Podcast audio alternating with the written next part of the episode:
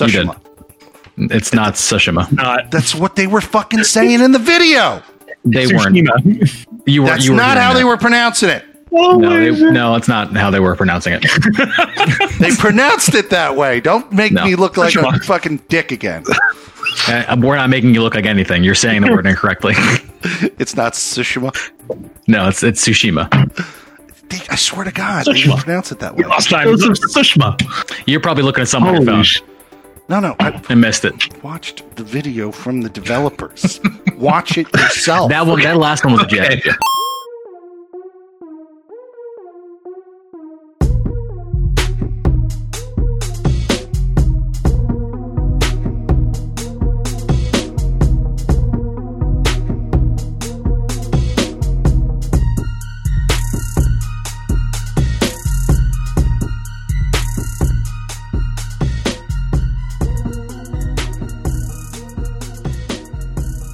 Ladies and gentlemen, and of course, gentle ladies, welcome to episode 252 of the Emerging Gamer podcast. This is very weird for me. I literally almost went right into my usual stick.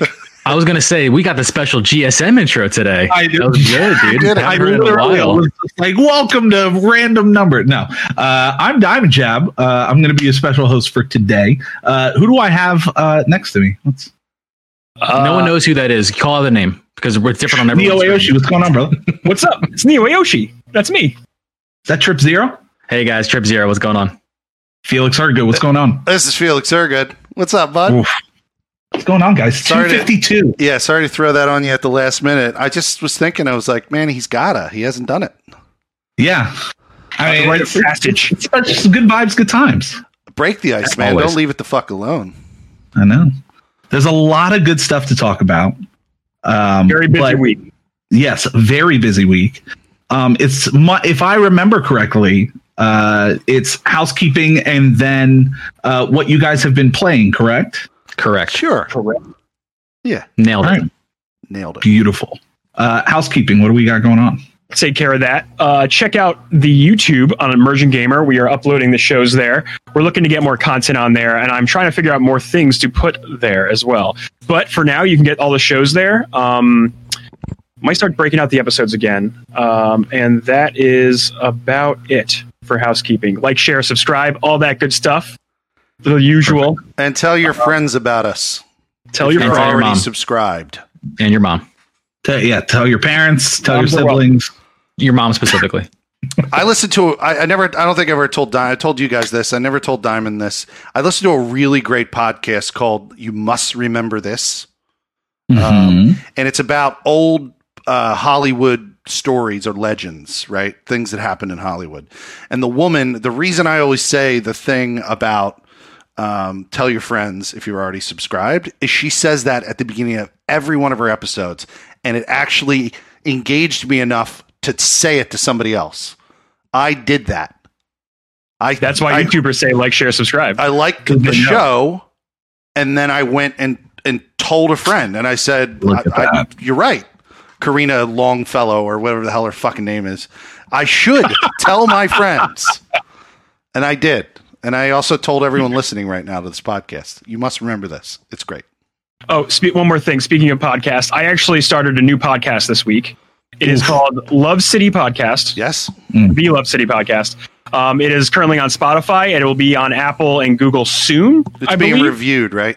it's, be- it's under review right now, but it's available on Spotify and Anchor FM if you guys choose to get it there. Usually- RSS is ready; you can load it right in. Usually Um, takes a couple of days with the iTunes. Love it. Yeah. Um, and that podcast is going to be more focused on like streamer culture and just in general. We're going to talk games, obviously, but it'll be more focused on like what what's going on in streamer life and streamer culture. Um, so we want to talk more about that, and that's honestly it's one of Ezra's uh, my co-host. Uh, it's one of her strong suits, so it's a definitely a good a good time. Uh, our first episode is live right now, and we talk about the Twitch Safety Council. So I hope you enjoy that. It's a quick turnaround. I know, right? That's a Um, hot button topic. how long this are the episodes? Really hot button. How long? This episode was 30 minutes. 30 minutes. Got we, it. we just talked about the topic. Uh, next week we might talk about um, just Mixer and like Mixer and the different streaming platforms in general, and like how what what's attractive about them, and what are like the, the pros and cons, and just what do you see streamers like gravitating towards in general? Um, so ultimately, that that is the idea of the show. We're we're giving it a shot. Pilot is out. Mm. Please like, share, subscribe. Cool. Love it. Nice. Thanks, guys. Well, we like to get into what we're playing this week Yes, we or what we've been playing in general. Felix, I'm going to start with you Oh, because. I know you've been holding on to this. T- tell us about your escapades Fir- this week. first off, and as it, it is germane to what we're going to be talking about later, I pre-ordered Ghosts of Tsushima, which I pronounced Nice, wrong up until this point, and now I'm just pulling myself, reeling myself back in. Completely pronounced that fucking wrong. It's You did. Tsushima. It's not Tsushima. Not That's what they were fucking saying in the video. They weren't. Tsushima. You were. That's you were not how that. they were pronouncing it. No, they, no, it's not how they were pronouncing it. They pronounced it that way. Don't make No. me look like a fucking dick again. Uh, we're not making you look like anything. You're saying the word incorrectly. It's not Tsushima. no, it's it's Tsushima. They- I swear to God, they Tsushima. pronounce it that way. Last time. Ghosts of Tsushima. You're probably looking at something on your phone No, no, I and missed it. watched the video from the developers. Watch it yourself. That one, that last one was a jet. Okay. okay. So, so you Good. pre-ordered it. I pre-ordered pre-ordered this that, game. and and I had already pre-ordered Last of Us uh, too. Pre-ordered that. Very nice. Oh, Very uh, excited for both those games. bought something else too. I don't remember, but anyway, uh, I played some Fallout. They did a double XP uh, weekend. Um, I haven't really been able to get my head back into the swing of that, and then I got to the second um, uh, DLC part in Fate of Atlantis for uh, Assassin's Creed Odyssey, which is where you meet Hades, and the game gets beautiful. I mean, I'm not even kidding. It's like a, um, it's like uh the poem. Uh, what's the one? Um, Dante's Inferno. Dante's Inferno. Yeah, it's literally. it. It's like yeah, exactly. You get the the visual art that they did with this whole section of the game is fascinating to me. It's really cool. A lot of like, but it's I mean, it's really gray and dark and like it's hell. I mean, it's great. It's so cool. Um, so if you ever get a chance to go through that game and then play that part two, try it. I'm not done it yet, but it's way more interesting than the part one. Um, the part one was Elysium, which is the I guess like the the heaven for warriors or whatever that you get to. So the part two was is is just been refreshing. I don't even know what the third part's going to be. Can't wait. Um, but I'm excited playing through that. Uh, the most important thing is, is I went to the World Series. Congratulations. MLB the Show Congratulations, 20. man. I did Our tickets were really expensive this year. Not many people can say that. Yeah. So the Phillies won the World Series. Yeah, the Phillies won the World Series with a completely jacked up, uh, completely illegal team. I mean, we had like tons Lots of of pros. use. There were legends on there. There were created characters. There was a fictional character. There were friends of mine. Kevin Oates was on my team. Um, so there's a lot, a lot going on there. On top of that, Diamond, and this is the thing I really wanted to talk to you about. That's not why I invited you on the show. Remember, you're Uh-huh. here because we love you. Thank you. Um, I'd be scared right now if I were you, Diamond. um, Yeah, here we go. We didn't trick you to come on here because of this. We're not Strap in about or to Felix, you. Felix honestly did remember Hold on. that Diamond has had some sports games, uh, you know, experience. A little So that's yes. why he's going to ask this question now. Disclaimer: It's not why he, we invited Diamond I- I just wanna give him- Felix. You know that we everyone now knows that it's going to be okay. Diamond, you, I asked you if No you, one thinks you're a dick. prior to the show. I asked you if you knew what the meta is, basically, of playing games like this. Is that how I phrased it? I can't remember. But No, that's a, you just asked if I played sports games. no, I, I, I need to. Uh, well, okay. Do you What's- know what's do the you know what sliders are? Yes. Okay, so you know what You don't have to play sports games to know what a slider is. You can just watch baseball. pervert. No, not a slider. Uh, no, not a slider like type of pitch. That is a Oh, that was going to be my guess. That is a term. Wow. Okay. Okay. I I'm like, talking oh, about in, in the, no no, idea. This is like right. journey, I didn't clarify Yeah, no, that. is- I forgot I was playing a baseball game. I get it. Uh, so yeah, not slider the pitch. We know what sliders are in baseball. Yeah. No, no, no. What I'm referring to is sliders in well, I don't know if they're in 2K, but specifically in EA sports titles or like Well, uh, wait, the show Like, isn't do you mean settings? Do you mean settings Yeah, sliders? sliders for the performance of your play. I was like, I'm Gotcha. down to like Okay, two okay, things that Sorry. sliders Oh, could be in the English language after that. thing. Well, when Yeah. you no, when you they're called sliders because when you in well in MLB the Yeah, show yeah, yeah, because yeah, when yeah. you go to save them, your save file is slider save file. That's what they call it. Yes. Okay, Yes. so Yeah. I was losing a lot and manipulated those sliders f- to my benefit. Okay, so I played approximately over a hundred games, w- winning a lot before I realized how much I had jacked these sliders up to the point where it was unfair to the computer, basically. It's like you were playing with the Monster Squad in, in Space Jam versus the Tiny Toons. I, w- I was playing with all these really good players, but then I also Wow. jacked up their hitting capabilities, right? I, I best ba- basically like cheated. It's Yeah, cheating. you game sharked your game, dude. Game Shark's would my you, game. Would you say that it that it it injected a higher performance capability to Ooh. your play? Would you have to put an asterisk on your season? Would you have to? Well, I started Do you getting feel like addicted. your World Series is tainted? I started getting. Well, I started getting addicted to hitting home runs, so it was great. I had a great time. I was trying to think of Barry Bonds pun. This is, you've officially gone on the journey that Mark McGwire and Sammy Sosa went on. Yeah. No, All I didn't ago, because I didn't seven. hit 73 plus home home runs. So I didn't actually get You that didn't. journey.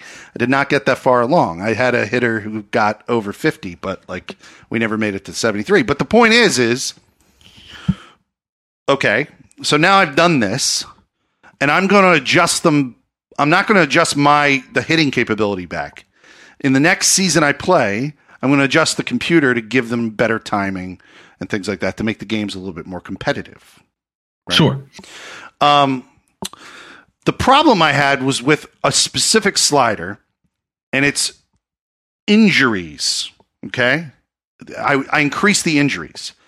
I went Okay. 162 games, an entire postseason, and the World Series, and didn't have a single injury, and I can't figure out why. I don't know why in this game it won't produce injuries.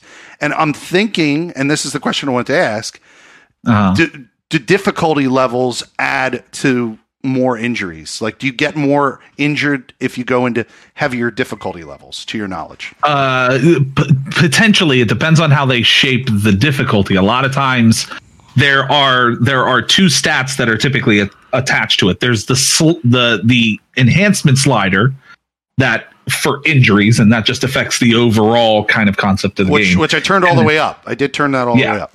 and then typically players themselves have their own injury statistic Which is, ba- terms of is that based on their energy bar or?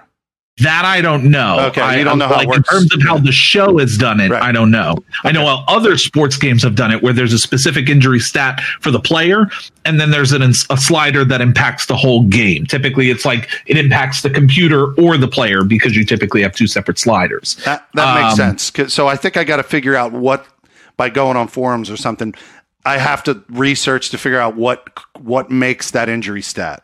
I don't want Yeah. my players injured every five minutes, but I do want a semblance of realism back to the game because it's and you can Tunes. there are actually forums that specify what type of experience do you want because if you want crazy realistic there are sliders that will say that will impact the fact that you really can't throw the same pitch twice or three times Yeah, because the computer like a real player is going to figure out what you're throwing I don't I don't know if I want to like hurt myself, but I definitely want basic injuries to come back into the game because it's just Yeah. fucking stupid to go 162 games and not one guy even fucking stubbed a toe. I mean, come on. the fuck? Yeah. Yeah. or you just did a really good job of giving players your breaks I- 100% you know what? possibility. I, I- it's great you bring that up because I did make that mistake, and that there were st- statistics that I never could catch up on. I was trying to do all these like, type, you know, various statistics, and I could never catch up because the players weren't worked enough. They weren't played enough, and now I'm Yeah. leaving it to the computer to just tell me when they need to go out or whatever. Because I was doing it on purpose because I thought, you know, if their energy bar gets under a certain, they're going to get an injury. Well, then Yeah. I said, fuck it. When they, they weren't keeping up in the stats. And then basically, and then I started realizing they weren't goddamn uh, getting injured. And I was like, well, I could just Yeah. put them in whenever I want. So something something was broken in that, but I'll uh, I'll have to research online a little bit more. But I thought I'd uh, run it by you. Yeah, but you went to the World Series, so congrats. Congrats, dude. It's fine.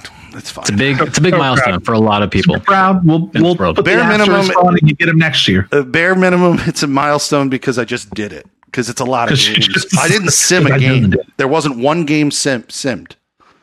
The only thing I Proud of you. simmed, simmed was the uh, off season. That was pretty much it. So Proud of you.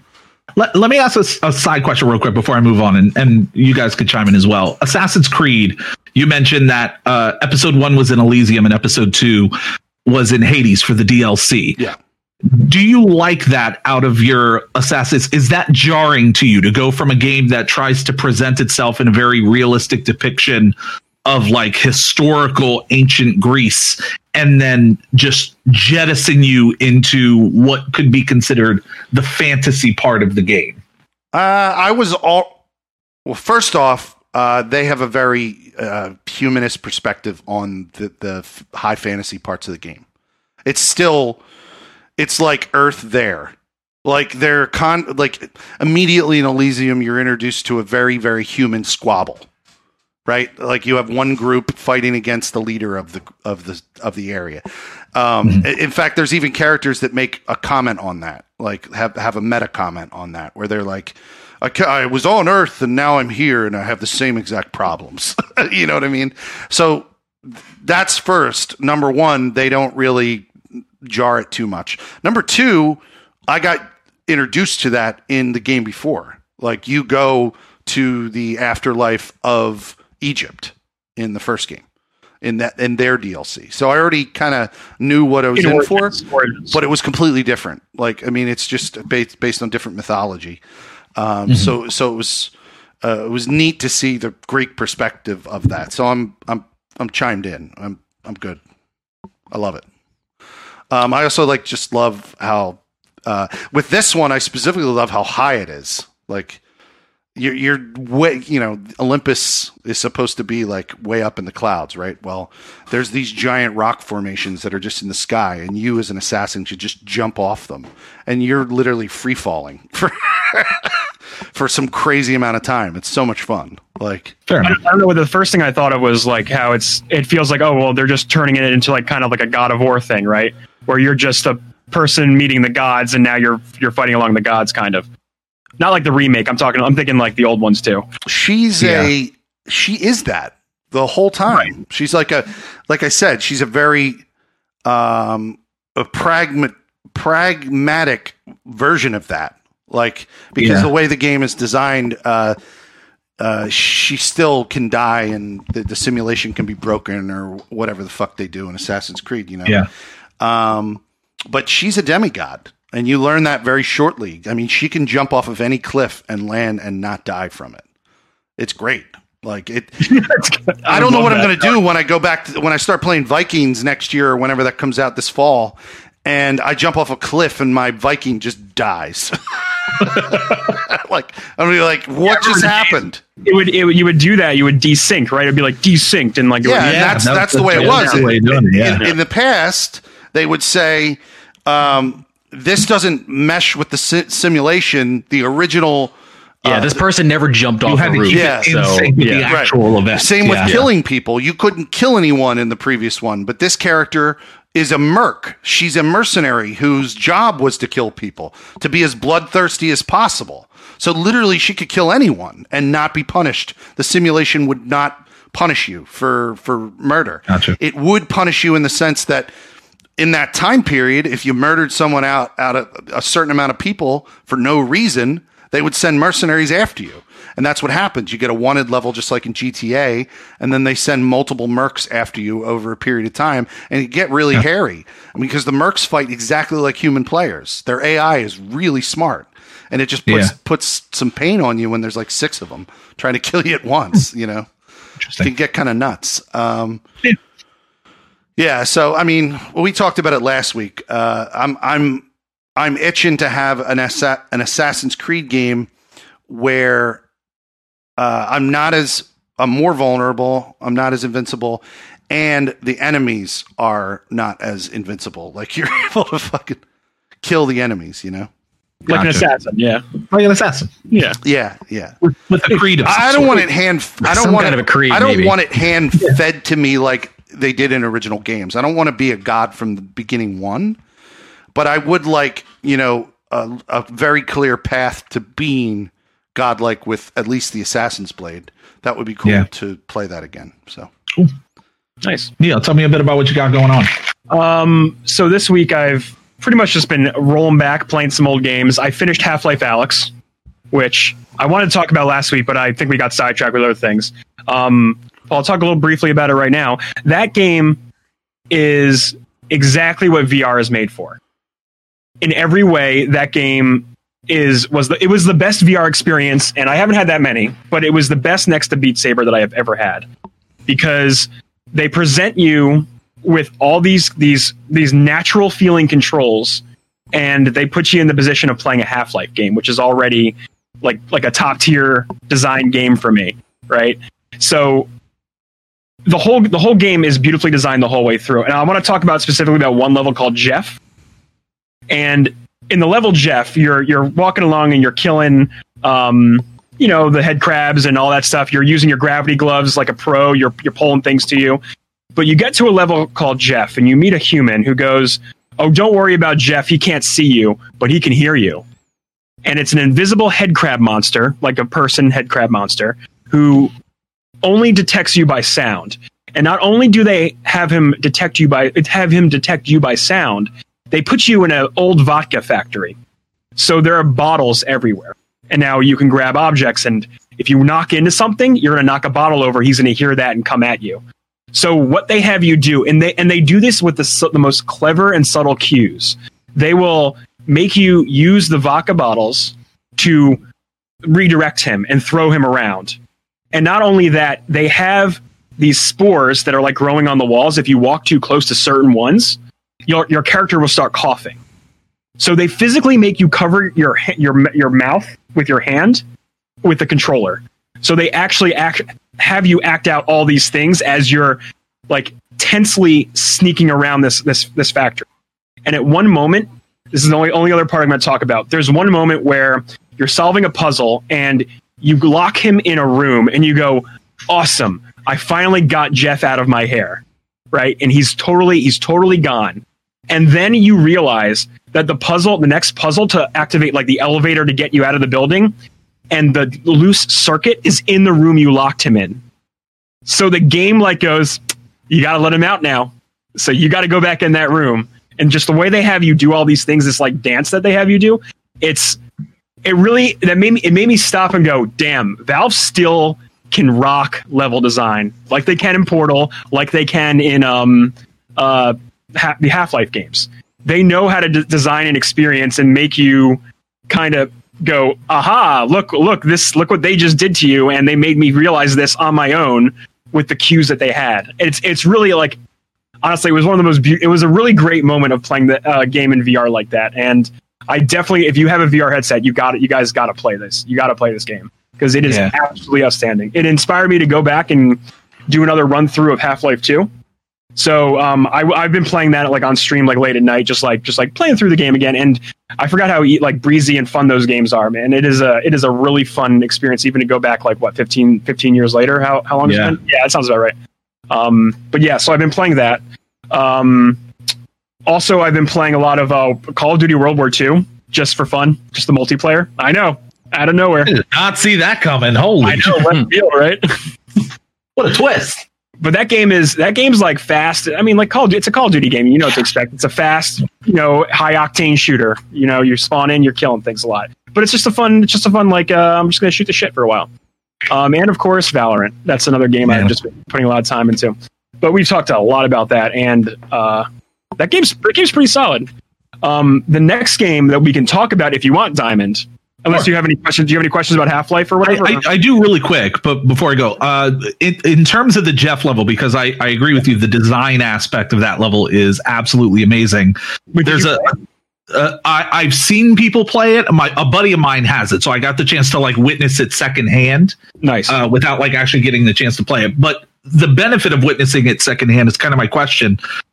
There's a, a time period in gaming where games like Outlast and Resident Evil 7 really tried to perfect that ambiance, but within the perspective of playing it with a controller. Do you think that Jeff sequence is still stands up regardless of the peripheral you're using? I think it's enhanced by the peripheral. I Gotcha. think because like I got I got the question a lot. That's like, um, do you think you could still play Half Life Alyx if it wasn't in VR? Yeah. Um, and maybe like maybe maybe you can, but that game is designed with the idea that you can control both of your hands, which is Mhm. not something you can do with either a controller or a keyboard and mouse. Like you just can't do that because I'm because I'm literally like everything I do is pointing at an object and I'm flicking it to my hand and I can catch it. Like that's those are like the that's like the main ability that you have. What's up, Felix? I think design completely changes when you have to think about uh, a virtual p- a perspective, right. right? Um, because I made the point, I think on here, or maybe I just made it to talking with friends. I can't remember when I made the point, but like uh, Borderlands 2 does not translate into VR at all. The Borderlands VR experience is horrible.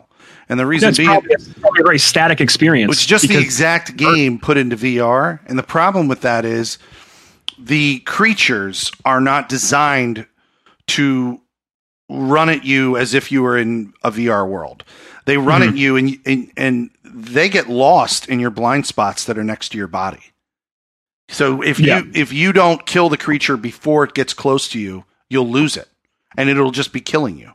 Like- yeah, actually, Valve um, talked about this this design philosophy as well when they said when you get into like firefight encounters in in it, they in Half Life Two they would throw a bunch of uh, bad guys at you, like they would just like throw waves of them at you until you took them out. But in Alyx, what they did was they'll they'll do a select number of group like a select number of enemies to throw at you, and they'll position them in ways that makes it a more engaging firefight because you're moving your arms around. You're going to get a lot really tired if you're constantly jerking around, ducking and and dodging and moving. So they tailored the experience to have to have it so like just like three, four enemies at a time, and they kind of circle around you and they try and do really smart AI things, but they do it within like the limits that they know you're in VR, kind of design wise, like the way they designed it. And that Um, that doesn't become evident to you when you're playing, right? Um, it became evident to me after I watched that video of them talking about it. But No. after I read, watched the video, I was like, "Oh, I see what they mean now by this. Like, I get it." Like, no, I but you didn't notice it when you were playing it without any inside information. Um, no, not really. Okay. Um, the enemies are. I definitely noticed that they were less in number as they threw them at you.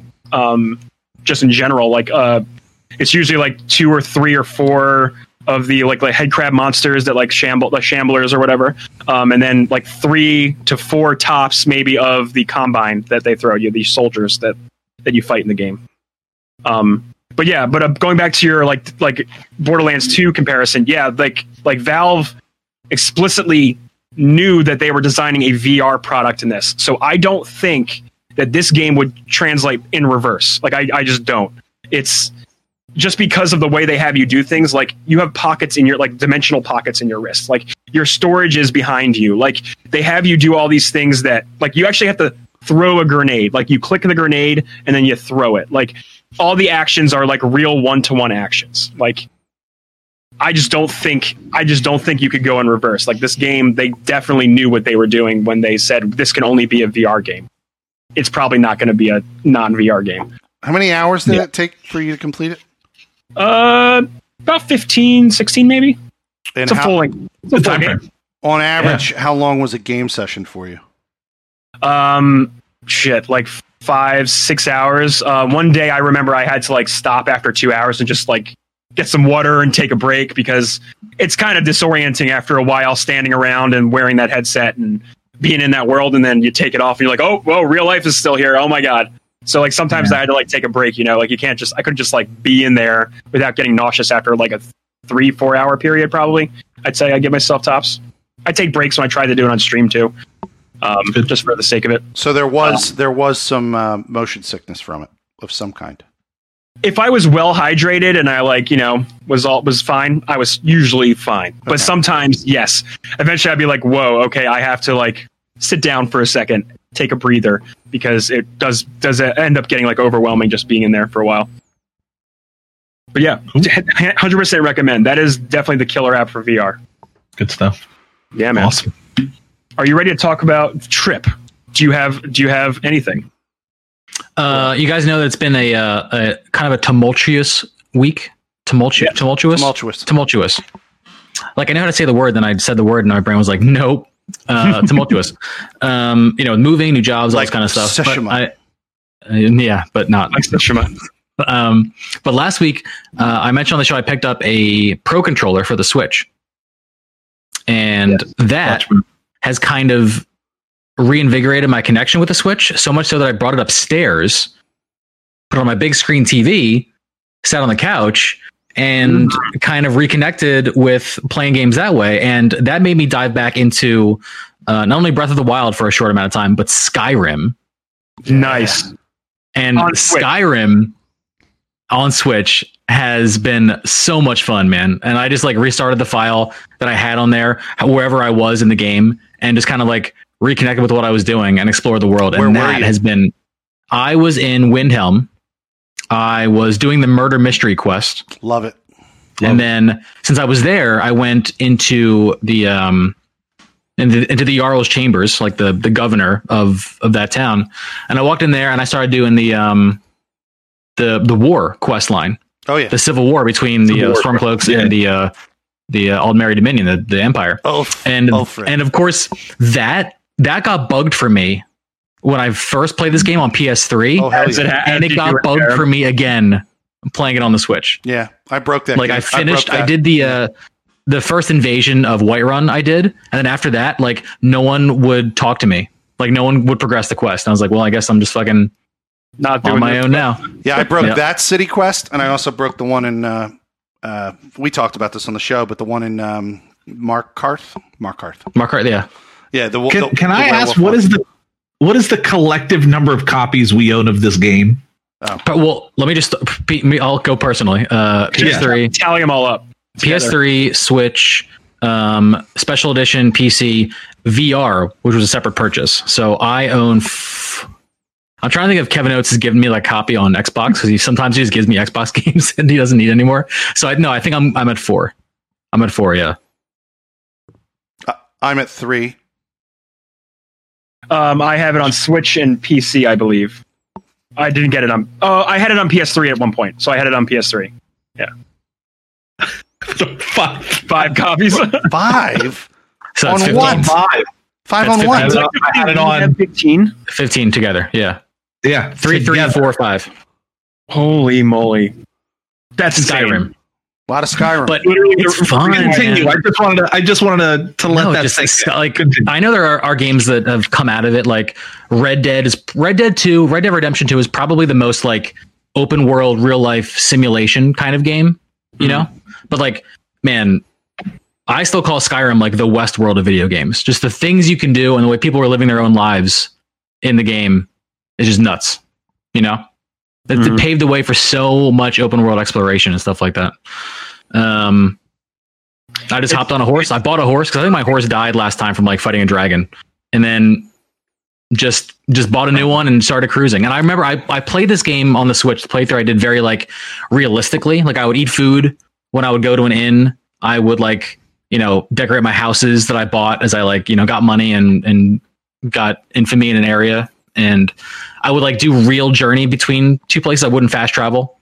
Or if I if I did want to fast travel, I would like go to the guy outside and like pay for the cart You're doing so that he can take proximity. to the city, that kind of thing. I could see you're doing and you really do find so much more in the world by doing this actual like, you know, adventure based non fast travel playthrough. Did you hear me? That's definitely a strength of the. He's yeah, he's doing. Yeah. pretty- the proximity playthrough, Trip Mhm. Zero. It's amazing. yeah. Proximity So, uh, and it's funny because I tweeted out. Um, I'm sorry, what did you say, uh, Neil? I was going to say uh, Bethesda games, like in these ones specifically, and in, in the ones we're talking about, like Fallout and Skyrim, they benefit a lot more when you're just on foot. Because like I played a sh- like a way more Oblivion than any, any of Skyrim, which is really weird. But Oblivion, you would encounter things all the time. Like you would just run into random people like pickpocketing you or like robbers on the on the like they'll stop you in the, on your tracks and try and rob you. Like Mhm. those games excel at creating those like ambient experiences. Those like really just dynamic experiences, which which That's why there's never been That's so cars good, right? in any Fallout game. There's never been cars because No, you would you would ruin the exploration if you had you would ruin if you had cars. yeah.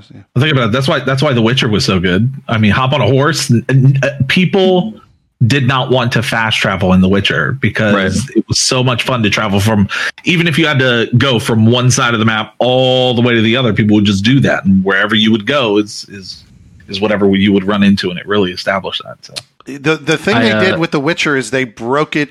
There were sections, but you could Yes. get to the end of the map, and then it would take you to the next map automatically. But it wasn't one huge giant map like Skyrim Correct. is. Yeah, yeah, So I tweeted out, uh, "Solitude is the best city. Don't at me." And then Diamond Jab jumped in there, and he's like, "Ooh, like spicy takes." Um, and then you mentioned Diamond that you liked Riften yes, because Riften is very close to a dragon burial site. So usually new players walk out of Riften and just get fucked. I went to Riften to uh, to go into like the thieves' den or something, Yeah. and uh, I left the thieves' den again. And there was a dragon attacking right outside Oh. the front gate. every time. Yeah, It's like clockwork. And all the guards are freaking the fuck out. You know, there's a dragon. Oh my god! And just fucking losing their shit. all My the guards. running in there and trying to paw him. You This have all the you know, guards, and then it's the one guard who's trying to bribe you to get you into Riften. Is like, Right. hey, if you want to get then in like here, you, you end up smacking a guard because they're all right there cluster fucking around the Oh, yeah. dragon, and then you, they 100%. arrest you because you like you know struck a guard. It just it's a shit show. But I was like, wow, he literally said that. That's exactly what is happened. What's uh, the the town, terrible town. the town at the I base of the Solitude, mountain is called I, Ivan Ivarstead. Is that the town at the base of the mountain? Ivarstead. Uh, Ivarstead is down at the base of the mountain. yeah, yeah. The Ivarstead is it's a it's like tiny. three It's not like a it's three not like- cottages and then like a sawmill, I think. But yeah, Ivarstead is the town you go through before you actually climb up to the Greybeards. That's where you When get the- high rock. get yeah, the yeah. get the quest from the lady who wants the bear pelts. She's like, get me as many bear pelts as possible. I what's, see, yeah, Kill all the bears. what's the city that's on top of the rock that overlooks the water? That's solitude. Solitude. That's okay. Good. I I I thought that's what you were talking about, and I'm like, yeah, I love that because it's like you have um i'm going to draw out using the space on my screen. You have the city you have like the city where you walk into here right? Like the big chunk of the city. And even that's composed of like different levels. You have like the the blacksmith area like the crafting area. You have like the you know the inns and everything the town square. And then you have like the castle it's higher up. Actually this, i'm going to do it away from it castle's like higher up but still accessible to the main town. And then like the rock the natural rock that it's built on pinches like it, it goes up like this and pinches and then there's like this little like almost like a bridge like a natural bridge and then it goes a little bit thicker and that's where it connects to like the ground so you have this like archway that you could walk in under the It's city beautiful, like you see under the that little pinch and then like the expansion over here is like the residential area the neighborhoods That's where the Bard College is. the Bard College is there. Yeah. That's where the the Jarl's house is. All the houses uh, that are just in the neighborhood. You could buy your own house there, which is a dope, like super well natural lit spot. And it just like next it's to like, the I Bard love, I love the cottage. city. cottage. If you go down the hill, there's a there's the windmill, and then if you go further down are the docks for East India Trading Company. Yep, exactly. Leaper. Solitude's amazing. It's, it's a great city, beautiful city. I'm glad we're talking about Skyrim. Skyrim. We're, yeah. Look, Half Life Two, wanna Skyrim. up. You're making me want to boot it up. It's it's 2020. We're hitting all these Yeah, I, I heard. games. Uh, I heard. buy it again. I don't know much about it, but I heard uh, Diamond that they added those sec- some of those sections of the map into Elder Scrolls Online, but I don't know. I don't know. It's I, possible. I mean, it's in Greymoor, so I don't know exactly what's going to be I don't. Where's included. in. Greymoor? I don't remember where that was. I don't know where Greymoor is in the world of things. That I've Neither never I. even heard of. Yeah. I know you could. It was always fun to like. You can glitch to the top of the uh, the map in Skyrim, like the it's the bottom of the map, but like the top of the mountains, and you can look out and they actually have the white gold city, the main tower from Oblivion, that's visible and Oh, yeah, character like- modeled. Yeah, yeah. It's character modeled as to where it would be geographically, but obviously you can't leave the state of Skyrim. Mhm. But like they put it there, but you would never see that if you were never up that high. So it's like. Maybe they just like in There's case the- someone like made the camera go like There's south the enough path you'd to leave Skyrim, which is the, the cart that takes you down, but Yeah. you can't you can't go further. Right. From. Well, you you So. could fly um, in one of the po- the DLCs. You could fly dragons, so I'm sure people had to. They see did add that, actually. yeah. This was still in base game though. Yeah. The, ca- the town model. But the Just version interesting. the version you're playing has all that shit in it. You just Yeah, the Switch version has all DLC yeah, built in. You would have to get to that. Which and I never I never bought the DLC on any other version. I mean, I guess I own it on the computer, but I didn't really dive into it. But one of the DLC is the is the Hearthfire DLC, where you can like build your own home Build your own house. out of Yeah. materials you gather. You And gather adopt materials and wood and everything. And And adopt children. Yeah. yes, yes, That's where the I'm game not doing real not doing weird. Any of that shit? No, thank you. We're she good. comes We're up all to good you. out She here. goes, "I need a home. Will you be my mommy?" No, you're just like, no, not okay. at all. No, I built my house for Come myself. Skyrim, everyone. It's available on every platform possible. Yeah, Truly, I'm an Truly. adventurer. I'm never home, but yeah, sure, Hey, I'll take hey, ta- care of a child. Skyrim. Cool. Thanks. Cool. Thanks. awesome. Nice. but yeah, that's a night week. Dude, you're making me want to play Skyrim again. No joke. It's just it's just the One best. of, one of those games. Um, And the music, oh god, the music. Yeah. Drink for music.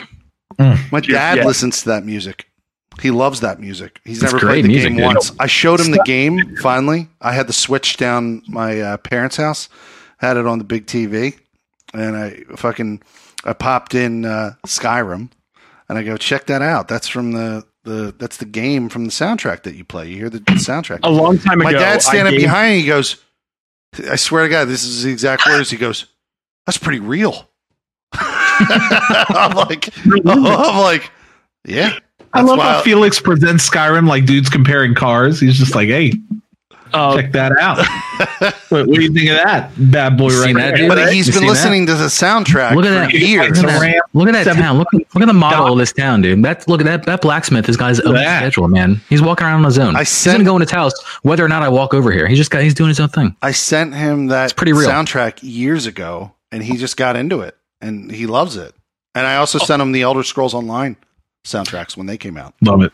a long time ago when my dad got his first iPod and he was building his music library, I gave him like all of my music. I sent him like I gave him all of it. And a lot of that consists of all the Final Fantasy music.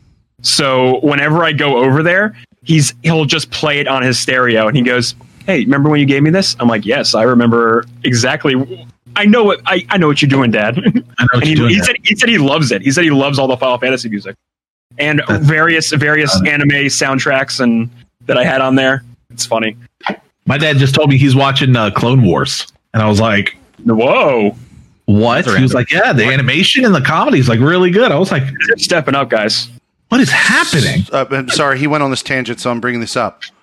I got very angry this past week because fucking Uh, George Lucas released not those George goddamn episodes out of fucking order. Why would he I'm do sorry. that? Sorry, Why would he do that? I didn't. I didn't think this was a thing. Why would you not release them in chronological order? It makes no sense. It was a production thing. It was a ah, production Fuck, thing. it's production. And yeah, Oh. you might as well blame Dave, Dave Filoni on it. At Yeah, least, at least you're the right guy. Yeah, Dave Filoni's pretty cool though. he is really cool. But He I had to, cool. I had to start over. Yeah. I'm rewatching them all over, and now I'm in second season. Nice. But I'm doing Love it it. chronologically, finally, and it all makes All right. sense. I actually know who Hevy is, and his death was more dramatic. yeah, Had that more does of help an, though. had more of an Know who impact Hevy- knowing who I Hevy love was. it. Diamond. Yes, Let's talk about Crucible. This let's. is a game you got lots of hands-on time with. I want to hear your whole journey with this game because I am Sure. I'm fascinated with it because I this honestly came out of nowhere for me. This Yes, for a lot of I- us, it did. When I th- saw it, I thought it was this other game that was announced a few like a like a month or two ago. That was, you know what I'm talking about? You know what game I'm talking about? Breakaway. I think it's a it's like a it's one of, it's a live service third person cover shooter. Yeah, Very generic description of the game I'm giving. I'm sorry, yeah, but I literally but I mean, forgot. it might as well just be yeah. I thought this was that. Please take it away. Tell us what this is. What ha- what happened? Yeah, so rewind. I was at PAX East doing my thing, having a good time, playing games, no big deal. Little did I know that in a really teeny tiny room in the PAX East area, not on the main show floor, not in the area, like off to the side, was uh, Relentless Games. And they are the developer alongside Amazon, who is now getting into the the game space with their web service and all that jazz. They're now getting into the game space. They have an MMO coming out later in the fall, and they had this game called Crucible, which was uh, originally a um, a battle royale. That was the original concept of the game. Um, was a hero shooter that was a battle royale. You chose a character, it's a battle royale, like any other battle royale. Nothing really changed.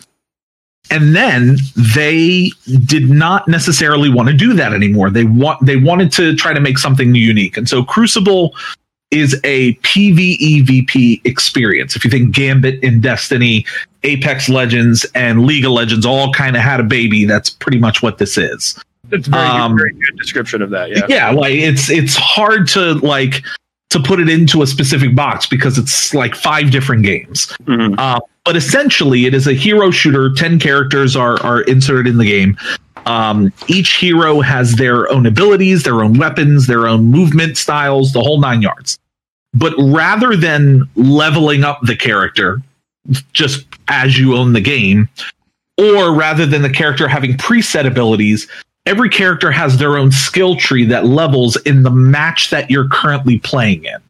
So that's that's the very Uh, that's the very MOBA aspect of it, right? It's the very MOBA aspect of it. Yeah, if you think in League of Legends, you spend your gold to get equipment and abilities. In this instance, it's just abilities. And instead of gold, what they do is they pull from Gambit. Uh, you're essentially in the PvE space. The uh, wildlife in the area drops material known as essence. As teams pick that up, it accumulates into XP, and that levels your character. However, the skill tree is chosen before you get into the game. So you essentially have to think about how you want your character to play going into a match because that's the journey it's going to go on. You can't change it actively over time. Felix, go ahead. You, you're using words associated with Destiny, but I think you're not talking about Destiny. So uh, you're saying Gambit and Crucible, and like there's all these words that are this- this Destiny. entire- I'm, game I'm is called realizing, yes, Okay. there is a game called Crucible. Got it.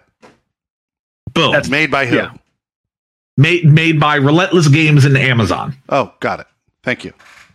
Perfect. Different thing.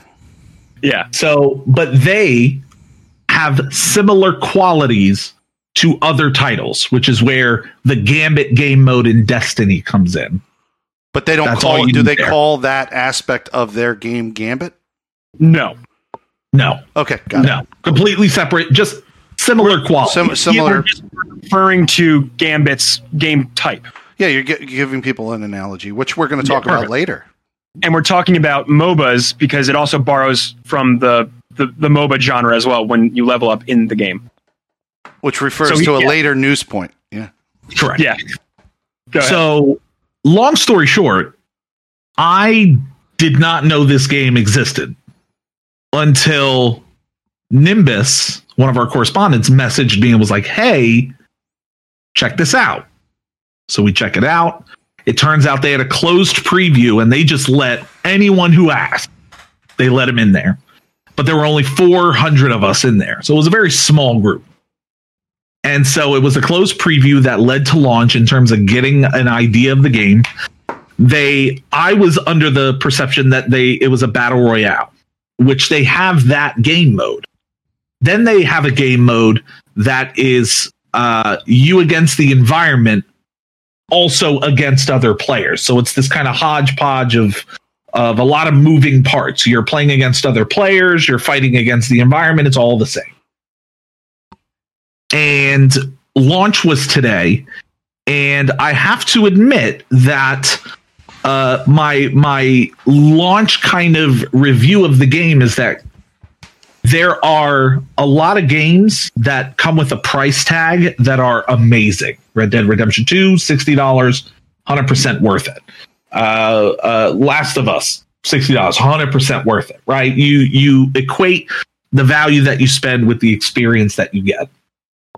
We played Crucible and uh, it is um, it is not well polished yeah. I was and it is fairly raw. But those do not equate to the fun that I was having in a group. And I specify that because I played in a group today and it was phenomenal. I played by myself and it was a disaster. so those are two very different experiences. There's In- no in- English voice chat, is there? There's at the current moment there's no voice chat Yeah. and there's no text chat. So in a game that requires a lot of cooperation, there is no way to cooperate with the people you're playing with other than hoping that they know how to play the game. really hard, and especially the that four player game mode we were playing, when Correct. it requires you to capture points on the map. It Yes. requires you to all synchronize and attack a point at the same time, and be able to fight another team at the same time. Correct. That's Go a, that takes a lot of coordination and a lot of talking. Go ahead. Yeah. Diamond Jab. Yes. This sounds like your day one experience with Fallout 76. You pl- Um, for I I played no, with you the because I first didn't day. pay for Crucible. oh yeah, that's Crucible's true. free to play. It's free. Got it. Okay, never mind. So That's that's right. that's the core difference. If there is one, is that uh, Fallout 76 was an investment, and an amazing first day. First day. playing with And someone. then I never saw you again. and then yeah, we we couldn't coordi- coordinate a day. I tried to play by myself and just really wasn't having it. Right. Yeah. But if you had But the pay, same pay 60, would be the here. same. Yeah. I played in a large group with a lot of communication, and it was phenomenal. One, it's uh, uh, uh, on par with Valorant in its own way, on par with my Overwatch time, which I put a lot of time into. So, like, it is a lot of fun. But Overwatch, I found a way to play alone. Valorant, I found a way to play alone. Mhm. Crucible, however, does not have the same support system that allows players to pay, play alone. It does have a ping system, but that's only going to take you so far. I could ping an enemy, I could ping an item, and I can ping a like space. let's say a- Apex. Like Apex is when you ping an Apex, the the actors uh, vocally contextualize what you're doing, right? Correct. Like at, at all times, they they contextualize it. It's it's it's much more. There's more detailing in the contextualization for Apex. There is in in Crucible. It's just not as it's not as exact, right? They might say there's a med kit, and that's about it. Like Yeah. there's no there's no context to the area or the region or or location or whatever the case may be. So, um, but I will say this for a free to play game with a $10 battle pass, if you take the Apex concept, um, it is fairly lenient at what it gives to players that choose to invest. There are 80 tiers uh, in the battle pass, and there are 11 points in those tiers that offer increased XP bumps for these characters, which equates to costumes, um, lore tabs, audio files, emotes, uh, uh, emojis, and something else. I can't remember what the other thing is. But so there's never a moment as I'm playing where I'm not receiving something for playing. And so I will say that it, it's re- uh, free to play games a lot of times will pigeonhole you into equating the time you're putting in with spoon feeding you your goals. Um, this season is is fairly lenient in what it gives players.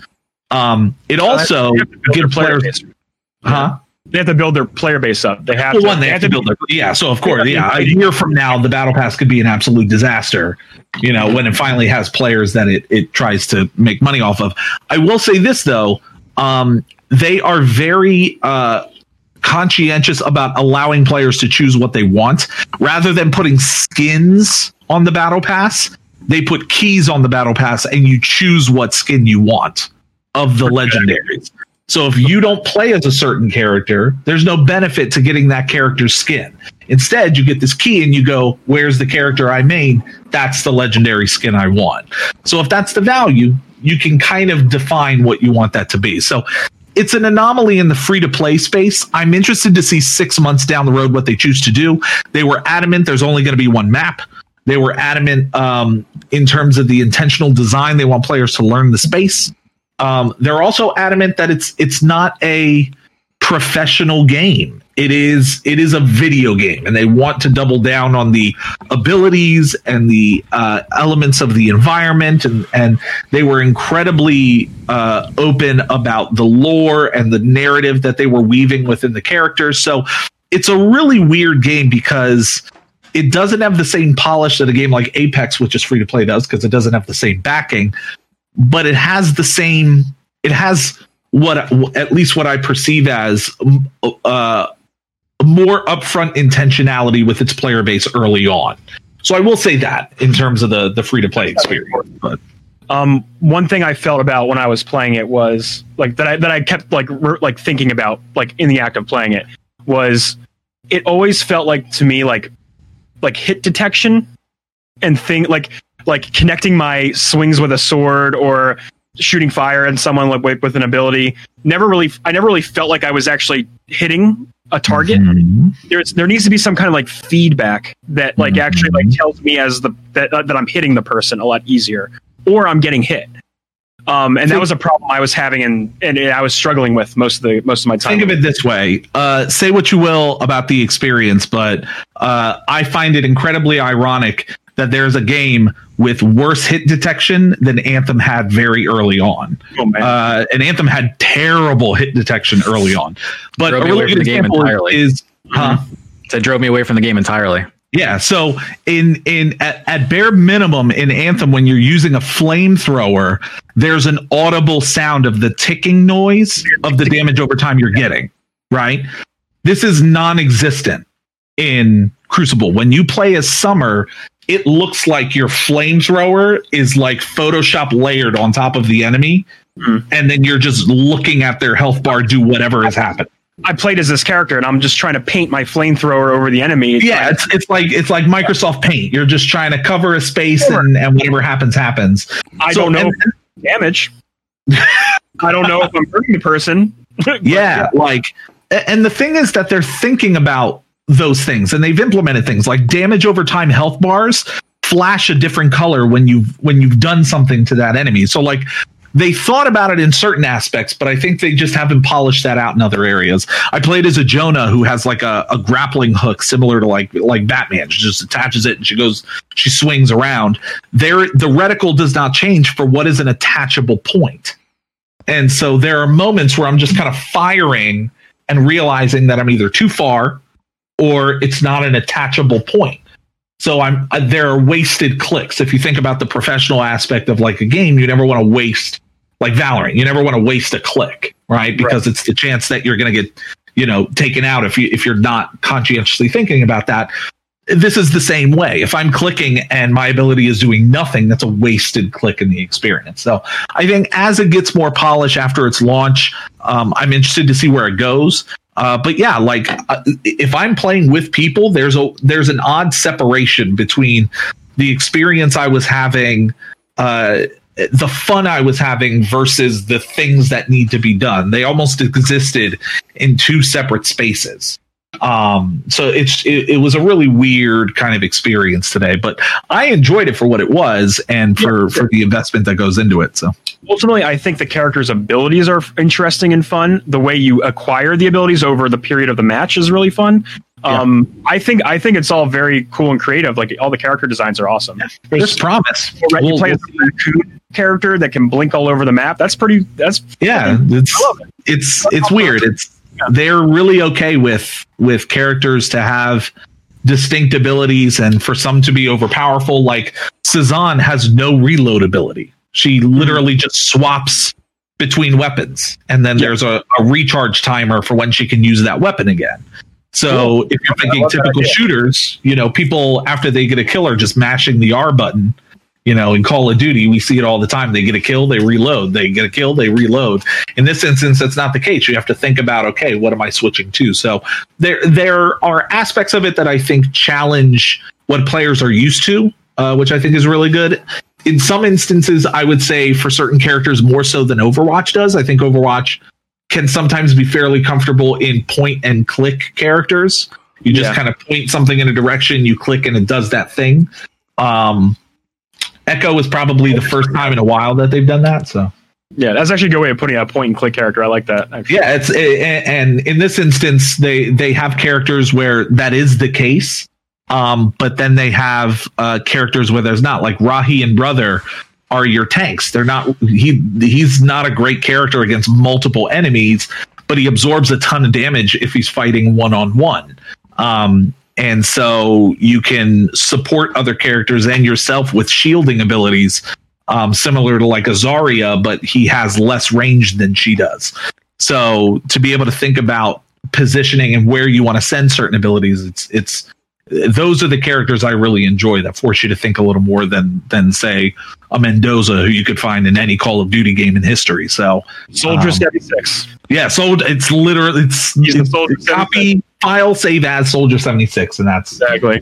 Copy my homework, but uh, just change it a little so we, you know, we I don't get, you know, I just copied my homework, but there it is. You know, so uh, but I think it's it's a good game for for for people to have something a little different uh, to get a vibe what it feels like, and and then to take it from there. But I enjoyed it for what it was.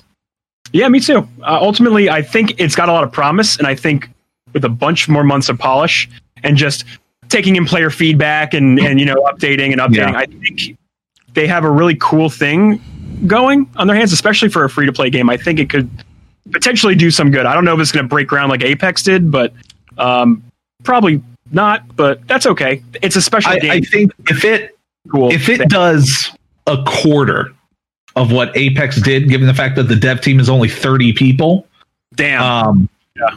that would be considered a success for them.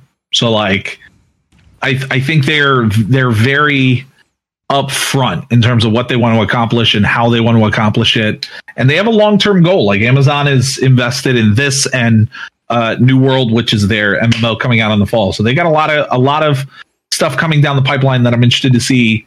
I don't think they're trying to take over the industry. I just think they're trying to put stuff out there and see what, how people They're feel. carving their own little niche in their Yeah. in their spot, you know. And I like that. I like that that kind of uh, mentality. Yeah. It's the devolver mentality.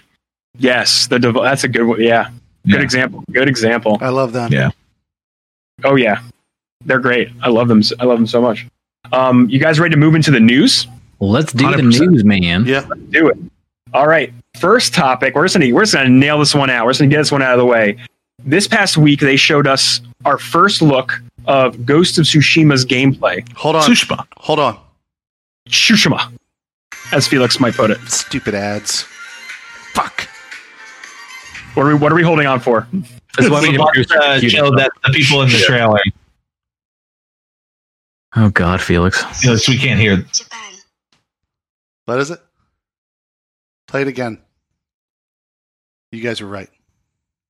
Yeah, it took Japanese for like four years. Tsushima, Japan. Tsushima. Tsushima. What even? What clip is that even from? Dictionary.com. You know, Oh, he went to. Dictionary. Oh, I thought you were playing the trailer of the uh of the game. Where? Uh, now I'm intrigued where you got Sushma from. it's from this clip that we watched. Let's This not guy- go back to the conversation. this guy said it, and I the heard actual it. gameplay. no, no. Uh, interesting fact, though. Uh, I didn't know that they were uh, independent, separate islands um, between Yes. one of the Japanese islands and Korea. So the there's one thing I love about this trailer, and that is that I I've been waiting for a developer to start thinking outside of the box for Mhm. third person open world games. Every third person open world game feels like they've copied the homework of other third person open world games and they just kind of insert it into the narrative, right? There are some games like say Spider-Man for example that allow you to think differently in terms of how you navigate a play space, but the core concept is the same.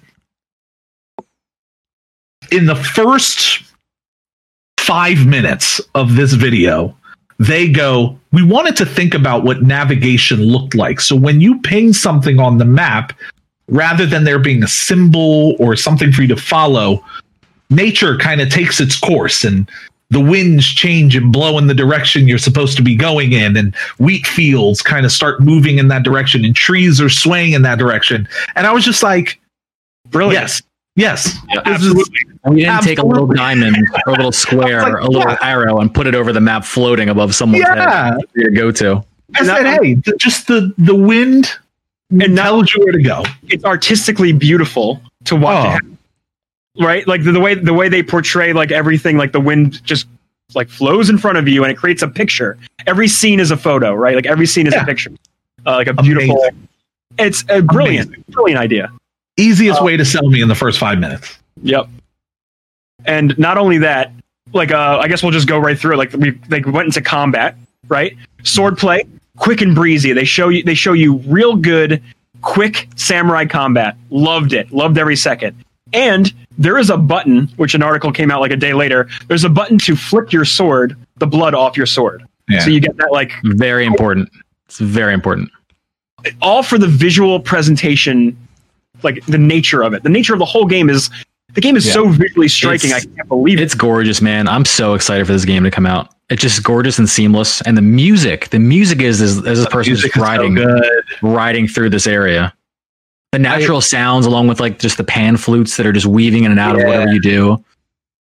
I like the fact that they were there's a line that I really love in the state of play where they go they start talking about the stealth and they go um you know the world responds to when you choose to become the ghost of Tsushima right Mhm. so a lot of people might go oh it's it's the title it's yeah that's that's a fun play on words but I took it as the ghost is not the stealth part it's Right. the overtly antagonistic part against the culture that you're in. You know, you you are brazenly just murdering people. You're not fighting them one on one. You're not you're not going through the typical kind of I guess in that time frame formalities of battle. Where someone like if you think about like Batman, the way he would act in this era would actually be seen negatively because it's not within the formalities of, of combat. And I, I kind of sat back and was like, I like the fact that there's a there's a fear that a game like a game like Batman just makes the character seem scary. Here, people are genuinely fearful of the ghost. Because one, it means you're dead, and two, it means there's no honor in in in what's happening right. and I and I I lo- just that wording just really stood out to me, and I was like, holy shit! Like if I if I become the ghost, it's almost like this alternative persona that I choose to become this antagonistic negative persona, which I, I really really enjoyed. Yeah, and they, they demonstrated it in two ways. They showed you fighting honorably, at, Yeah. at one point, donning your samurai gear and going going in like you know head first, and Yeah. then they show you later on you being the ghost. Um, they almost made it seem like you were able to like don the mask of the ghost and Yeah. and play a different way, and you could maybe I don't know if you can choose. I can't confirm this, but like I can choose to go. I'm going to be a samurai here, an honorable warrior, and attack head on, or Mhm. I'm going to be the ninja ghost, the the the night And I'm going to set this boat on fire. Exactly. and like burn this whole place down. Like it was, it, the dichotomy was so strong that like in a trailer, without revealing a lot, it showed me that the play style wasn't just a unique play style; it was literally a different way to play, which Yeah. I think a lot of games struggle with. That Mhm. aspect reminds me of a game that we Which game? some of us have played, Fable. oh yeah. It's just like Got to be honest, I thought it was going to say the Saboteur. just like That would have been a great setup for the, a go- the ghost reference. part of it is just like the saboteur. I mean, Fable no- has that aspect where like your choices define how people view you, Yeah, which is really strong. And it, and But- it affects you visually too in Fable. yeah like it changes aesthetically but it, it like the the way you play is arguably the same Oh yeah. like here they made it seem as though if you don that samurai armor you can't really stealth around. Like you can't jump on beams. You can't like use a use a like in sekiro there's no hook to like get up to a, a, a higher platform. You can't gain elevation over enemies and like stalk them because you're you're in this burly samurai armor. Everyone can see you. Your playstyle almost. yeah so it, yeah. it, it's it's different in that way and i i think that's what what drew me was like oh wow like if i choose to be this i have to accept what comes with that It's like to go back to Batman. It's like in the Dark Knight where he he has to stop. I forgot what what the scene was, but he has to stop like a bomb from going off. But he can't put Batman suit on. It's daytime. Can't go out. Yeah. Can't go on as Batman right now. So he yeah yeah yeah and he drives as fast as he can, and you know whips through to stop the. in the lamborghini and does what yeah, it's it's Bruce Wayne. whatever however you choose to play you have to live with the consequences Look, man, it of was the. Jeep Grand Cherokee, and it was Batman v Superman. The opening. it was a jeep grand cherokee hello Um, another aspect of the game that I was really loving was the duel aspect that they showcased, where you actually get into these like cinematic, filmic, classic samurai movie like face-off duels, and they and you see how they like they like it looks like they were like filming it like an old samurai movie. Like they had the players face off or the characters face off, and then they they clash together in one like No, it's a- beautiful. The camera and the camera angles are very low, like mm-hmm. at the waist. You're seeing the person past them, but like with the person's weapon in the foreground, like very Yeah. incredibly cinematic No, stuff that, like that's that. It's a very that's cool. a mode. That's a mode. Is, is a mode? Yeah, you it's not throw- like counters in the game or You whatever. set it to, toward the end of the video. You throw a switch in the beginning. You play it cinematically. It's called uh, Sa- Samurai Cinematics. I thought is what the Oh wow! yeah. cool. so Also, like a GTA cinematic camera. the whole game becomes black and white.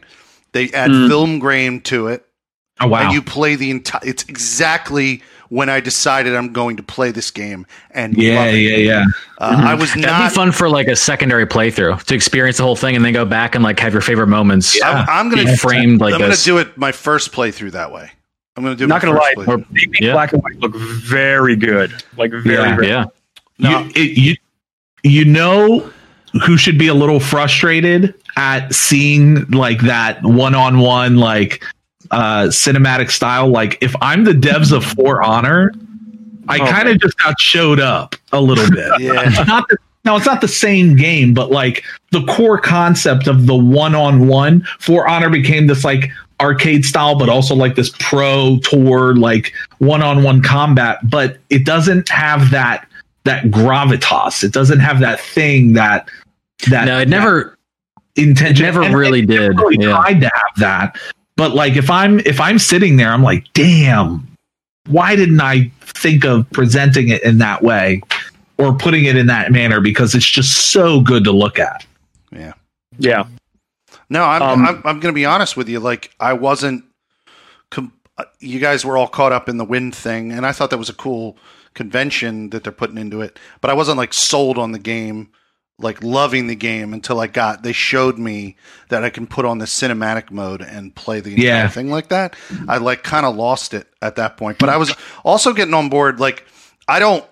In terms of like, yeah, the decision making thing was, was is definitely different than anything I've played recently but like to me, I'm finally getting my Japanese Assassin's Creed game. I'm good. Yeah. They never, they never It gave really me that. is. I You- mean, dude, you know that an, an Assassin's Creed version of this would probably be like very historic in terms of like its accuracy, but you wouldn't get the experience you're going to get in this. You're going to get no. this. You're going to get like Another, Japan another light. Yeah, that's like a Yeah, super. or, or like video game light. With no, this. that's a super simplistic way of saying it, but it's third Yeah. person. It's open world. It's Japan. Oh yeah. It's Yeah. better than if I got a Japanese Assassin's Creed game. Probably a more Yes. yeah. yeah. much better, much better. Definitely gonna have a lot of diamonds on the fucking map. You know. Well, yeah, a lot of towers to climb and to jump off into bales of hay. Well, Just a lot of things to do. Days. Do that. Seven lot of towers. things to do. Yeah, got to do that. Um, Yeah, I do have a, I do have a side question. I mentioned before the show I had a question about The Last of Us, and it kind of goes into this. Out of all of the games, let's say in the last calendar year, knowing what we're going to get in the holiday, is it, what is what it, has the defining experience of the PS4 come out yet? Has it been something that you've had already, or are one of these games really going to put a cap or a pinnacle on what the PS4 experience has been? it's to me, it's going to be either Ghost of Tsushima or Cyberpunk, and that'll be the cap on this generation. And it's not the first time that it happens. Like you're you're going to take the entire console generation to understand the hardware, to be able to push it to where you want to take it, and to be able to develop games that squeeze every little bit of it until you're ready for the next generation. And I think one of the best examples uh, ever of this was Final Fantasy 12. Like that game was on the PS2, and that game looks like a PS3 game, and had so many systems running that it was mind-boggling. Like it was gorgeous looking, you know. And that was like that was like the last couple months before the PS3 dropped. Oh, well, then God of War 2 came out on PS2 as the 3 was coming out, right? That was Yeah. like one of the last games, too. As far as I remember. But Oh, yeah, like, I if think you it's going to look be. I think it's if this year it's, it's going to be either Cyberpunk or this one, and it's going to be just mind blowing. Well, that, What they're well, so that's what I'm saying. If you're looking at the lifespan of, of the PS4, like you've seen games like God of War, Journey, uh, like there are a lot of games within the the lineage of the PlayStation 4 and its dominance of of the space that I'm interested if you feel like th- this was the moment that like PlayStation, like this is the moment in PlayStation history that I was good. Is Ghost of Tsushima just icing on the cake, and the cake is already something you've experienced, or do you feel like you haven't quite gotten there yet? I think the Sony specifically has put out bangers since launch. Like like Yeah. really solid experiences, visually striking, unique in their experience. Like after seeing Ghost of, this Ghost of Tsushima presentation, I literally went back and thought about uh, infamous uh, First Son, last, Second last Son. Second son. Thank you, because that was one of the first games that I got on the on the system. Next to Killzone Shadowfall, which was the other one, not a great experience by any stretch of the imagination. But hey, we got Horizon Zero Dawn out of that, which was a great experience, right? Um, but going back to Infamous, that, that Infamous game, that thing was striking, beautifully striking at the time it came out. Particle effects galore, beautifully done. You, they made you use the controller in ways like you shook the controller for the graffiti can, and then you sprayed it along the wall. I if you guys remember that mini game they had. Um, Yeah. and it was just a fun game to play. Great way to kick off the generation, if you ask me. And then from there on out, we got so many Sony exclusive bangers. Like, oh god, I mean, I can't, I can't literally pull them out of my ass. We got Uncharted Four at some point. We got Horizon Zero Dawn. Horizon Zero Dawn. Exactly. The better question to ask, though, really about this game is of Trip Zero. Did you see in this? Did you watch it? You watched the whole thing, right? Yeah, the trailer. Yeah, the gameplay. Did you see in this any of the tropes that are consistent with the Sony template that frustrated you or put you off the initial release of God of War and Days Gone and all these games? Remember you were you were upset about their template for a period I of mean, time? Yeah, and that was all just like a. Wait, what specifically? They were they were Are all you being talking about mar- the Uncharted template? Yeah. they were all being at the same time when they came out being marketed very very similarly, and they looked graphically similar, and they just didn't to me differentiate themselves Yeah, I think enough we can from each assess other. that, that God of War kind of shat on itself by marketing itself the way it was. Well, there was You God what of I mean? War, Because it- was Uncharted, there was Yeah. uh, Days there was Gone. another game. There was Days Gone. Days Gone. Yeah. else, but it was essentially heroic protagonist, supportive character, antagonist, amazing world. And that was always the formula. There was never a moment where it was solo character. There was never a moment where there was a group of people or like like it's just the thematic nature of what was being presented was it felt like they were just making the same game four times just Right. with a different Just different or was the marketing just that same consistency? And then, like, because when we got in and finally played God of War, it was outstanding. like, it wasn't Yes. what the trailer So- presented. Yeah. So partially marketing, but I think there was definitely a design thread through all those games of similarity. Definitely say Last of Us and God of War. I can see for sure having the father son relationship and the father daughter relationship kind of weave its way through the narrative. oh, there Um, could be a kid kid in this in this game. We don't know. sure, sure, why not? he could have a kid. I think I think it's good for the way the way I think about that that situation specifically. It's like these. It's it's easy for the, you to have a main character play off someone like a, a son or a daughter or or another. Just having another character with you at all times. You let the actors kind of act in the scene, right? And you get all those great behind the scenes with uh, God of War people and all that stuff. And you see, I kind of I kind of like that telling of the story of like the uh, you know the father daughter father son thing. Like I think that's a really great heartwarming story to have. Doing it multiple times probably not the best decision. Probably not. Probably not I, just r- remembered the other thing that totally locked me in, dialed me completely in to this ver- this game that's coming out. Sure. Uh, Ghost of Tsushima. I'm going to pronounce it. There you go. Um, Tsushima.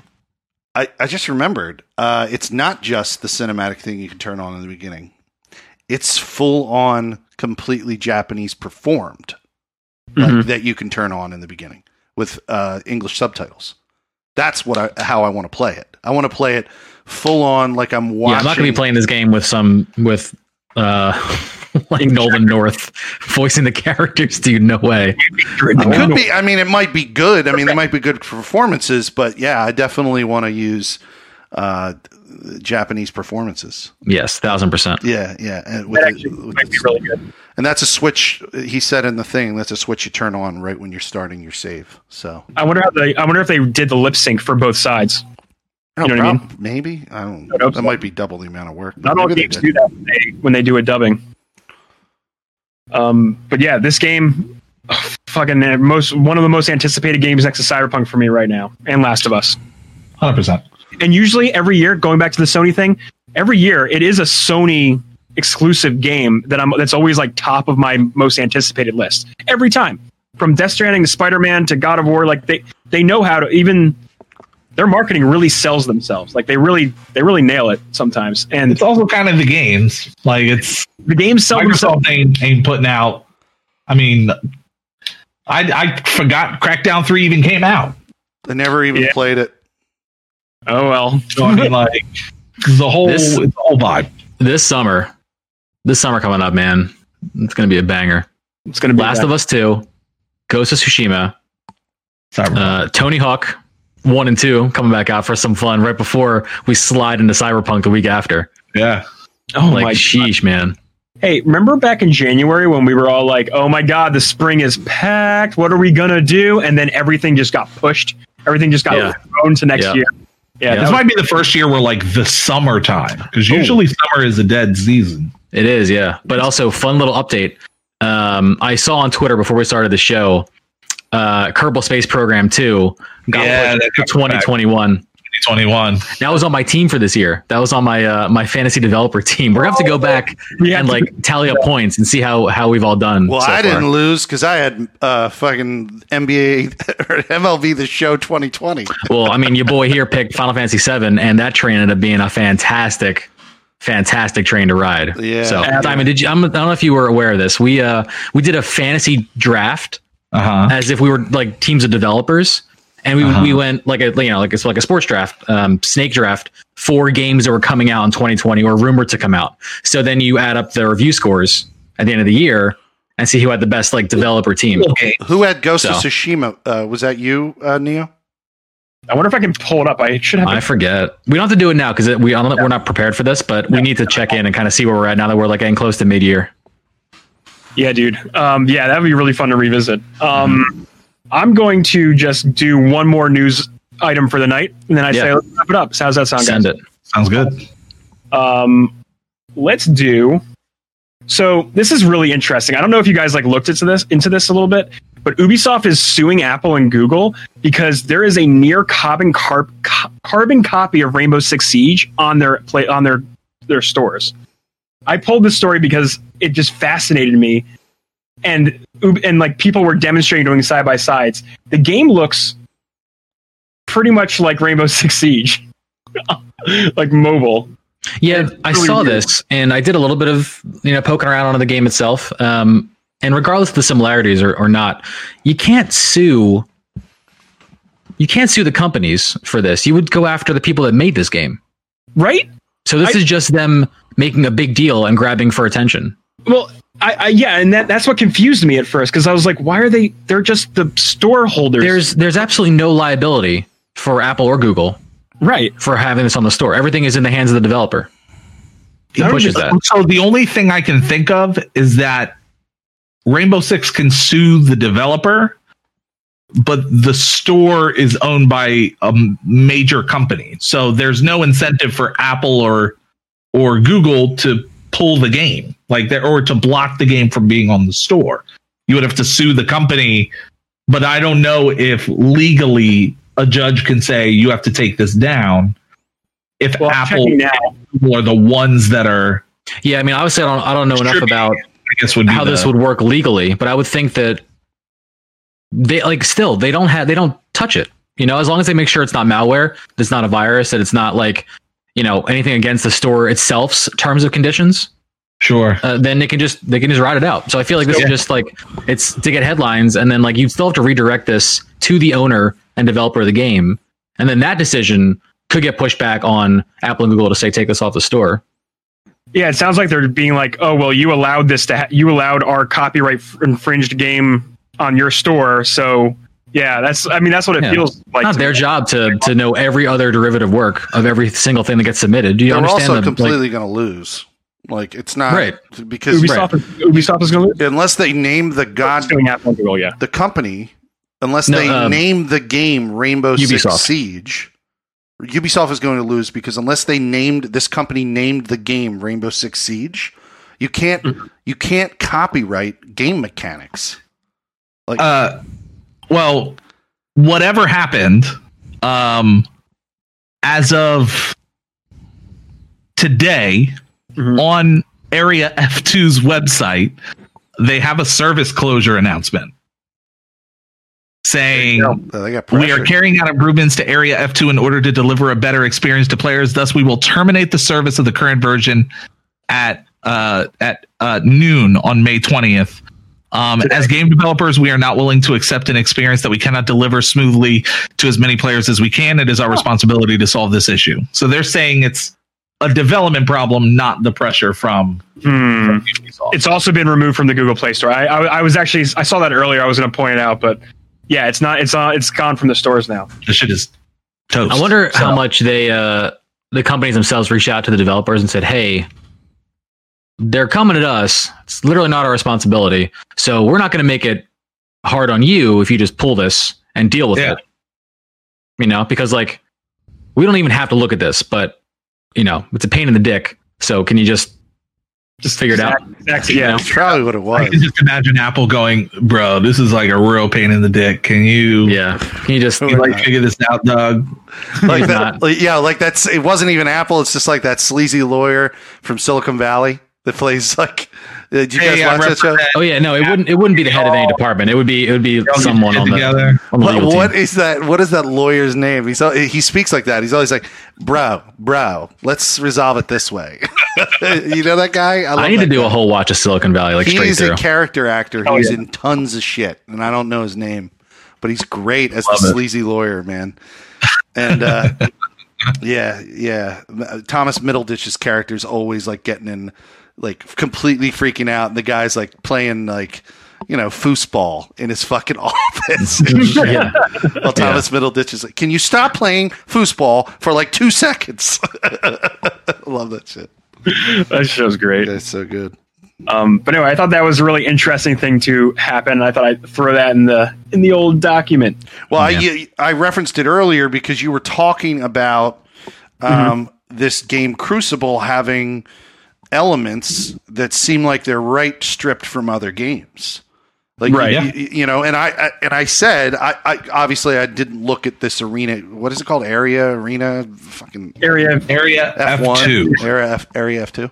Like obviously, I didn't go in and look at screenshots or know anything about area F two, but like the, the the basic premise of how you play Siege is not something that you could sue about. I mean, uh, if it looks like there's art that's exactly the same and they named it something really close, like you know Rainbow Seven Siege, like then maybe you have a fucking case. Uh, Yeah. like a strong case to actually sue the pants off Maybe. of somebody. You know, If there was like- a game called Assassin's Creed and you made a game called Hitman's Promise, like Well, there was a, there was a game. Uh, what's that game that's on? No, on iOS they had a game for years that looked exactly like Call of Duty, and that never got pulled down. What was called Brotherhood uh, Company or something like that. I, Hitman's promise, dude. I don't. I don't know, know. like Murderer's pinky swear. murder. What was that? What's that game Medal that they had? No, there's a game that looked like looks like Call of Duty. I downloaded it one time. That's that was exclusive to iOS, but it pretty much is Call of Duty when you play. Oh, oh, oh, oh, oh, oh, oh. It's got a similar oh. name too. I know Oh. exactly what like you're talking. Brotherhood Yeah. and brother brothers in No, arms. Brother in No, no, it's like um. Oh fuck, dude. It's like Champion of War or something. yeah, or something like that. Yeah, it's some like it's not modern warfare, but it's like it's like Yeah. modern gunfighter. yeah, it's something. We don't like know Like what that. it's called, but it's shitty and exactly like Call of Duty. You sound old as fuck. yeah. Hold on, I'm gonna find this. This needs to happen. Speaking of, I, I know we weren't going to talk about it, but you had something on Call of Duty in there. Um, and I uh, uh, so apparently the next Call of Duty game is Cold War, and it's done by Treyarch, and it's like a continuation. They're bringing back like campaigns and whatnot. But the more interesting piece of the article you put, in my opinion, was actually that the devs for Warzone were just like, we're just gonna keep making stuff.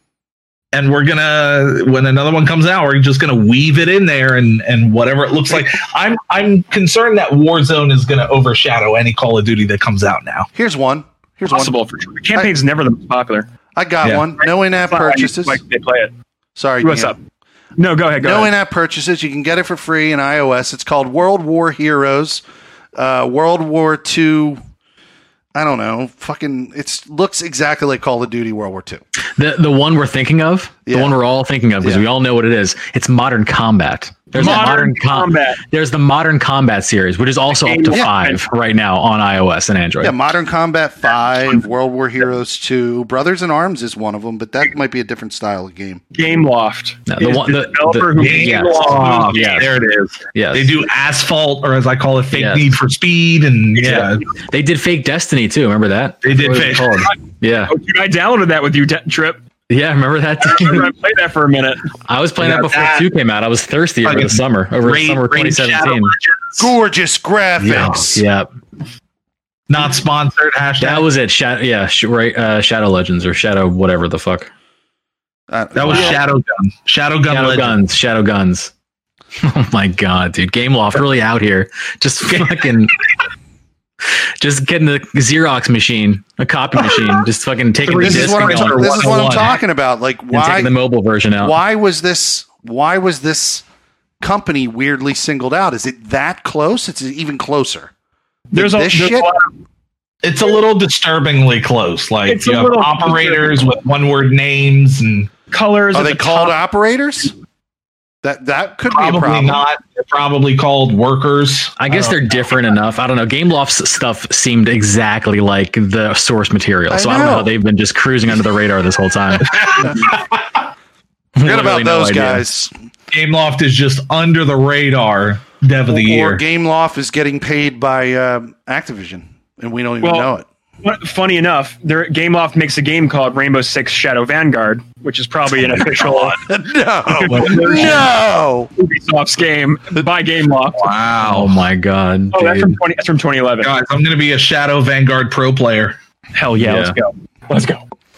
It's All called right, guys. Rainbow Six Shadow Vanguard. It's, yeah, that game came out in 2011 though, so it's an old one. What the fuck? All right, guys, how about we wrap this bad boy up? Yeah, I'm Yes, Y'all ready? Yep. yes. I think so. Diamond, thank you for joining us. Thank Always you for having me. having you on. Thank you for Um, hosting or uh, whatever the For- fuck you yeah. do. Oh god. Would you like to talk? Tell tell us about you and whatever, Whatever the fuck you whatever the did. fuck you did. Love it. tell us about Uh, yourself. yeah, yeah, yeah. So uh, you can find me pretty much anywhere at Diamond Jab, uh, Twitch, uh, Mixer, uh, uh, Twitter, Instagram, you name it, at Diamond Jab. Um, we've been putting up uh, fairly consistently some good content on YouTube, so I'm very happy about that. Um, Very nice in terms of today, what's going up. Uh, I'm probably going to do my review for Crucible. I don't think I'm going to make it on Friday. It's probably going to be up next week because I put up the prep video yesterday. Uh, so there's a video up on YouTube right now just to kind of give everyone a chance to kind of look at it and go, all right, what what should I know before I get into into Crucible and just give people a little bit of the 411 on what's going on. Yeah, Felix, game mode be character. of the game too, Felix. What is it? Huh? His, Diamond's video, Diamond video, Diamond's. oh yeah, uh, yeah, yeah, yeah. No problem. No problem. Yeah. Um there uh so so that's obviously going to go up uh pr- probably sometime next week. Uh we're going to be playing a lot of Crucible this week and then next week we are getting back into our Last of Us replay. Uh I went back and I'm playing Last of Us on Mondays and Tuesdays leading up to the launch of uh Last of Us 2. Uh I haven't played it in a long time. So like being able to get back into it and, and see the differences. When I watched The Last of Us 2 dev video, one of the things they mentioned was uh, they they said it, and it was a phrase that stuck with me. They're like, "You are not Joel, you are Ellie." And so the way you look at the game is very different. And so I'm going through this game and realizing that the way that they designed it is as a you know six foot two, two hundred and twenty pound guy. Like I can't lay in the grass. People are just going to see me. I can't be in certain places. And so the way that they've designed the newest game is with Ellie in mind, her physique, the way she stands, the way she crawls, whatever the, the way she can jump of all things. Like Whoa. they're very intentional with the design space that they want to use. And so I'm I'm I'm wrapping my head around The Last of Us in terms of how they've designed the first game and I'm I it's a much more interesting experience looking at it from that way. So I'm enjoying it from that standpoint. But I'll I'll I will be playing that next week.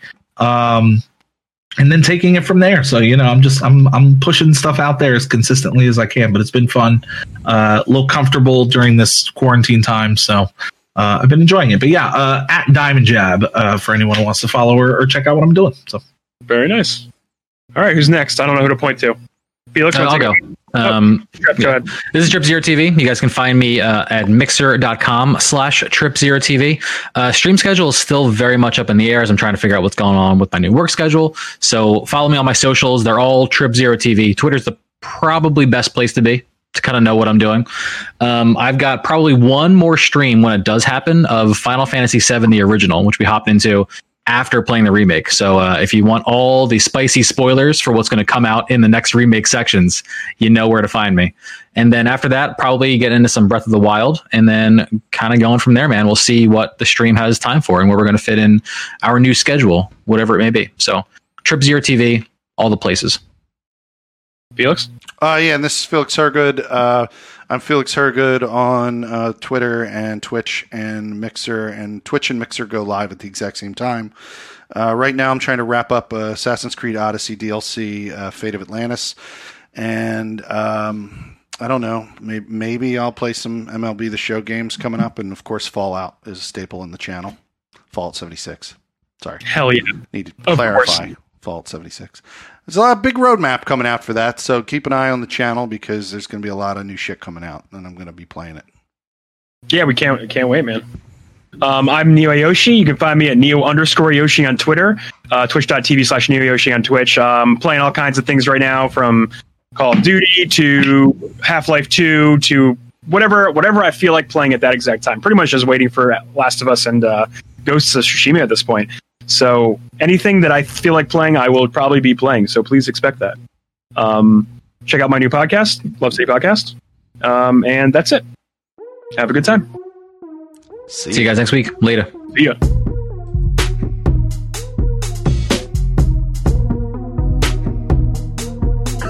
if I can play I MLB remember the show now, cool. like fuck. Sports games. You fucking nerd. my le- my leading guy who got the MVP. I wanted to talk about this in the show. He got the MVP in the World Series. Is Aubrey Huff like a super super conservative dude in real life?